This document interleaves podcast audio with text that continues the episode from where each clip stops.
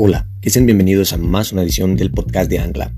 En esta ocasión voy a hablar sobre crecimiento espiritual para pensar, reflexión, fe. El tema de hoy es cuando la voluntad de Dios es todo está fríamente calculado. A veces se nos olvida de que Dios está en control de todo lo que acontezca en nuestra vida y alrededor. Y aunque no parezca, en la voluntad de Dios todo está fríamente calculado. Así que deja de preocuparte. Si te interesa este tema, quédate conmigo. En esta edición voy a explicarte los planes que Dios tiene para tu vida. Aunque no lo creas, todo está fríamente calculado. En muchas situaciones en las que no vemos una salida o una solución, Dios obra de manera única y especial. En cuanto a la conversión de un ser querido, a nuestra vida puede parecer imposible porque vemos de cerca la dureza del corazón de nuestro pariente, de nuestro amigo, con lo duro que es y su incredulidad. Sin embargo, Dios tiene todo fríamente calculado. Tal vez con tus ojos, al mirar a esa persona lo digas, qué incrédulo, qué difícil es hacerle creer que Dios es el mejor camino. Este que no cree en Dios, usted puede decir, mirando con tus ojos, qué difícil es que este hombre se convierta. Pero Dios tiene todo fríamente calculado. Ten la seguridad de que la voluntad de Dios es que todos procedan al arrepentimiento. Todos algún día van a procederse al arrepentimiento.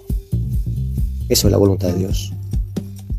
En la Biblia dice en 2 de Pedro 3:9, el Señor no retarda su promesa, según algunos lo tienen por tardanza, sino que es paciente para con nosotros, no queriendo que ninguno perezca, sino que todos procedan al arrepentimiento.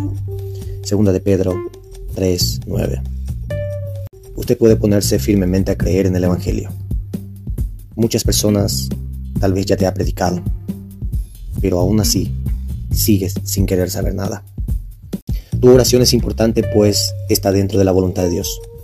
Querido oyente, sigue orando porque ciertamente es la voluntad de Dios la salvación de tus seres queridos no te desalientes si no ves interés o cambios en quienes has compartido acerca de Jesús. Tiempo de Dios es el tiempo de Dios, eso es lo que tengo para decirte.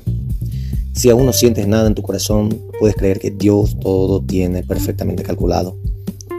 Y cómo llegarán a sus pies también, y cómo puedes llegar a los pies de Dios, le corresponde a Él. Ese momento de arrepentimiento, porque Dios quiere que todos tengan ese momento de arrepentimiento y vengan en pos de Él, para tener una nueva vida, Así que mientras tanto fortalece tu fe compartiendo con otros cómo llegaste a tener una relación personal con el Señor. Y también escucha otros testimonios. Y esto ayudará a que tu esperanza no se pierda, que no se mengue. En la Biblia dice en Marcos 16:15, y les dijo, id por todo el mundo y predicad el Evangelio a toda criatura.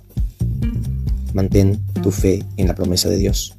Mateo 16:15 nos da una luz de que todo lo que el pueblo de Dios hace con predicar su palabra no es en vano. Ir a predicar el Evangelio a toda persona que necesita. Nuestra fe no se basa en la respuesta del hombre, sino en el poder de Dios y su promesa.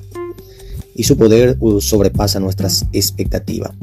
Por ello debemos concentrarnos más en las promesas de nuestro Señor. Confiemos en la sabiduría, creatividad y la misericordia de Dios.